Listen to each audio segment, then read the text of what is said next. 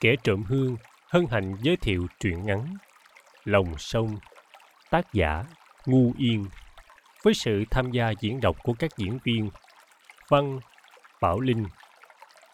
Sản phẩm được thâu thanh và phát độc quyền tại kênh YouTube và Spotify Kẻ Trộm Hương.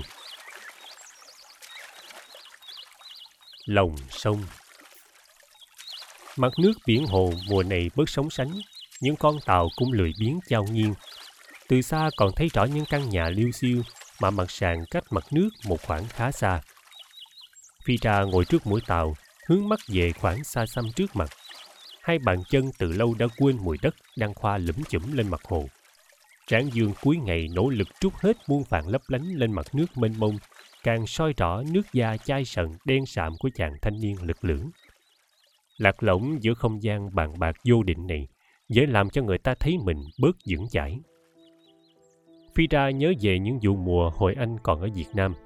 Những giọt mồ hôi đơm thành những lần giải cứu nông sản. Dâm bận như thế khiến anh quyết định tự giải cứu chính mình. Và ý định theo tàu đánh cá ngược dòng Mê Công cũng từ đó mà trở thành hiện thực. Đi đánh cá mú không mày? Nhắm mắt quơ một mẻ cũng được mấy chục ký, đem bán cho nhà hàng, ngon ư. ở đâu mà đã gì chú Sáu? Phi ra hỏi qua miên ngược lên biển hồ. Dám đi không? Không suy nghĩ nhiều, phi ra gật đầu ngay. Không phải vì một mẻ cá dễ dàng kiếm được tiền triệu, mà vì ở biển hồ còn gợi nhắc cho anh nhiều điều. Ít nhất là ở cái tên của anh, châu sông phi ra. Chiếc túi nước khổng lồ biết co giãn, người mẹ thiên nhiên mang thai định kỳ hàng năm. Nói cách nào cũng đúng về vùng nước này biển hồ Tôn Lê Sáp. Đều đặn mỗi năm vào mùa khô, đâu đó từ trước chạp cho đến đoan ngọ, chiếc túi nước này co lại, nước ngang hông người lớn tầm một thước tây. Khoảng thời gian này, người ta nghe đôi chân mình cứng lại vì các đầu ngón chân được thỏa cơn thèm mùi đất. Chúng cấu chặt vào lớp sình dưới đáy hồ, tha hồ ngấu nghiến chất sền sệt nhão nhuyệt của thứ bùn giàu dinh dưỡng.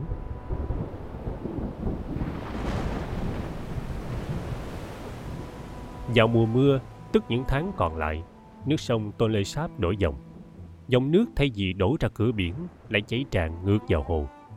Đây là lúc người mẹ thiên nhiên ôm trong mình chiếc bào thai vĩ đại. Vào mùa này, hải hồ nới rộng diện tích lên gấp 6 lần, rộng tới 16.000 cây số vuông.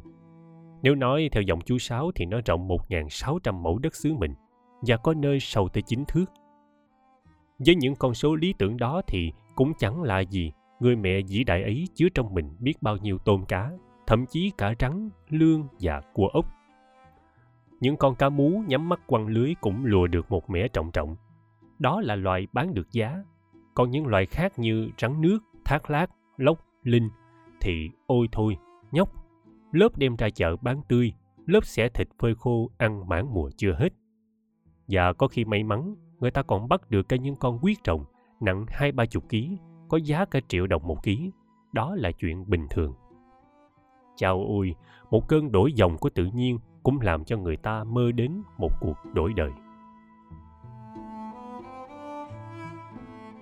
Nhưng đó là chuyện của một năm trước. Gần đây biển hồ ít cá hẳn.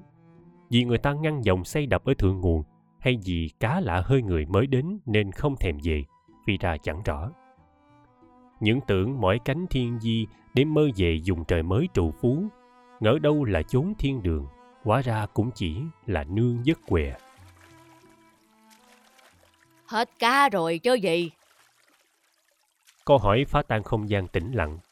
Liên tiếp sau đó là một tiếng đập nước thật mạnh từ cây dầm. Nước văng lên mặt phi ra kéo anh về thực tại. Đủ má! Tụi bay tưởng lên đây lắm cá nhiều tiền hay gì mà kéo bè kéo lũ lên đây Cá mẹ cá con gì cũng lưới. Giờ hết cá cho tụi bay móc sình lên mà ăn ngang. Một người đàn bà đậm người, vừa chống sào neo thuyền, vừa cúi xuống lượm máy dầm thảy lên khoang. Là dì Sang. Sau nạn cắp dù, dì bỏ miệt tri tôn sang đây theo người ta đi đào vàng. Có lần dì đãi được kha khá, bị đám đàn ông cướp mất. Quốc ức, dì bỏ núi xuống hồ tới tận bây giờ, sống kiếp lên đên, yên đời cá mắm. Di Sang năm nay độ gần 60, sương gió đúc dị nên đen đúa, nắng mưa phủ lấy nét cổi cằn. Di Sang với dần trán cao, tóc muối tiêu buộc gọn, mắt dị ánh lên khi nói về cá. Dân xứ này không có ai lưới cá như tụi bay hết. Cái gì mà lớn nhỏ bắt hết ráo trọi à, không có chừa đường sống. Tụi bay lưới hết vậy ờ, rồi ờ, vài bữa lấy cái gì mà ăn, hả? Tham cái gì mà tham tàn mạc vậy? Sao người ta có thể dễ dàng thốt ra tiếng má nghe nhẹ hều như vậy? Mà cũng thiệt lạ, cũng tiếng chửi thề, cũng lời trách móc, mà sao Phi ra chẳng oán giận gì con người này? Phi ra thừa hiểu người dân ở đây ghét Tàu, vì Tàu đi tận diệt chứ không phải khai thác. Trong thoáng chốc, Phi ra còn thấy thương người phụ nữ này. vì ở đây mình ơn hả gì? Hỏi chi? Thì hỏi thôi. Hết cá rồi thì về đi. Tụi mày mạnh tao làm không có lại. Nhưng chớ có chàng ràng ở lâu. Có ngày đó. Xong chuyến này con không có qua nữa đâu. Dì yên tâm. Mà dì có một mình vậy coi chừng đó. Lỡ tụi nó mạnh tay rồi sao gì?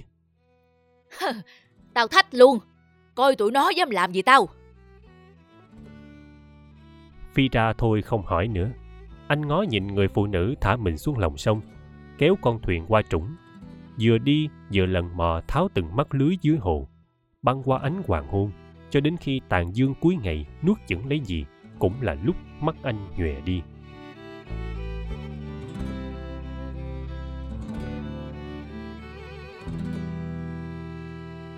Nang To là một phum nhỏ trong một cái sóc nhỏ ở Ba Chúc, Tri Tôn.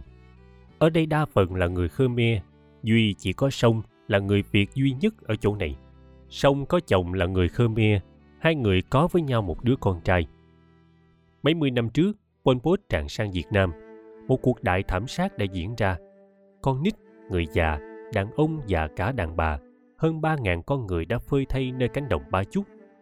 Bọn ác dùng tất cả những thứ có trong tay để làm khí cụ, từ nã súng tập thể tới khi hết đạn, cho đến dùng liềm cắt lúa đem đi cắt cổ, lấy cuốc bổ đất mang đi bổ đầu, và muôn ngàn hành động thủ ác không thể tưởng tượng nổi. Tiếng súng đầu tiên vang lên, một viên đạn trượt ngang màn tan xé đuôi mắt sông một đường dài. Con mắt trái lòa đi như ai đổ hồ. Sông gị chặt con vào lòng, co người như bào thai ủ lấy con. Cô gục xuống. Loạt đạn thứ hai gian rền, cũng là lúc những tiếng la tắt liệm. Hàng loạt thi thể ngã xuống, thay chồng thay. Và để chắc chắn cho cuộc tận diệt, bọn ác còn dùng rửa chém ngang bất kỳ thân thể nào mà chúng thích. Một vết cứa thật dài kéo từ đầu gối lên tận hông của sông. Cô cắn môi bật máu vẫn không dám kêu. Đứa nhỏ như nằm chết trân dưới thân người mẹ. Năm đó nó vừa 7 tuổi.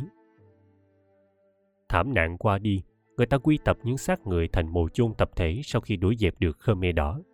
Một người phụ nữ và một đứa con nhỏ sót lại sau cơn đại nạn, nhưng sống cũng như chết lay lắc qua ngày.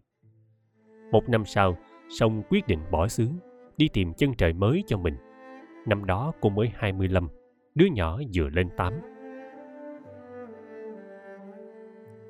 Ký ức của một đứa bé 8 tuổi vào buổi chia ly in đậm hình ảnh cái ghi chặt vào lòng của người mẹ giữa lằn tranh sinh tử, vết sẹo dài lên tận hông và một con mắt hư đẫm lệ khi sông gửi nó lại phum và rời đi. Không lời giải thích thằng nhỏ mãi chẳng bao giờ hiểu tại sao má nó lại không mang nó theo cùng.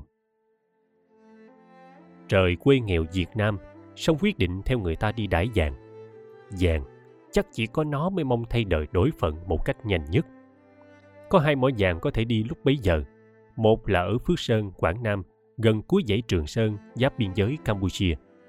Nhưng sau giải phóng, nhất là sau vụ khmer đỏ tràn sang biên giới tây nam và cuộc chiến biên giới phía bắc việc đi lại từ Nam ra Bắc cực kỳ khó khăn. Chưa kể từ dùng đồng bằng Trung Du muốn ngược lên mạng Trường Sơn là cả một chặng đường gian khổ. Cách thứ hai có vẻ dễ dàng hơn. Lợi dụng địa thế sát biên giới Tây Nam, có thể sang Campuchia từ hướng tịnh biên. Từ đây tìm cách đến Nam Giang, rồi ngược dòng Mê Công lên Thượng Du. Khu vực này không thua gì dùng Phước Sơn ở Việt Nam.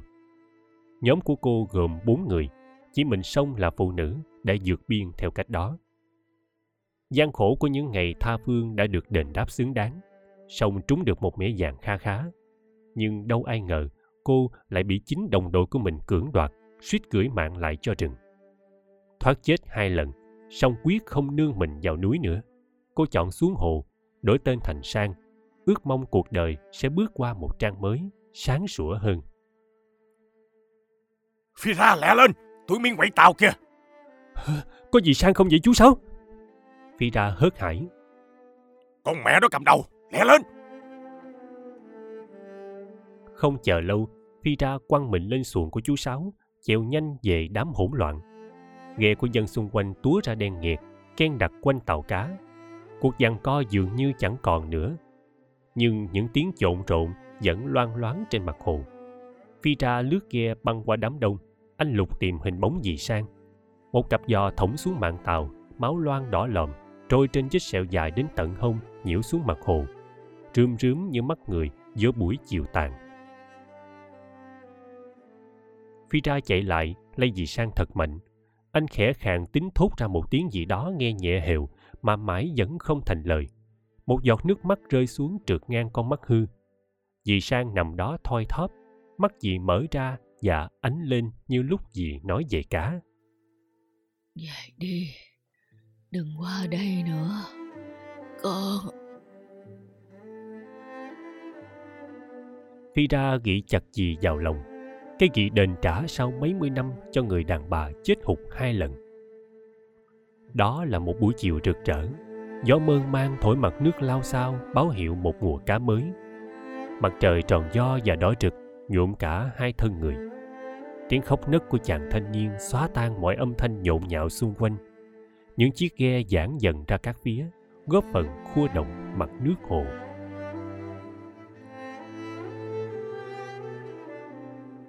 Có hôm ngồi nghe gió, thổi mang mát giữa trời.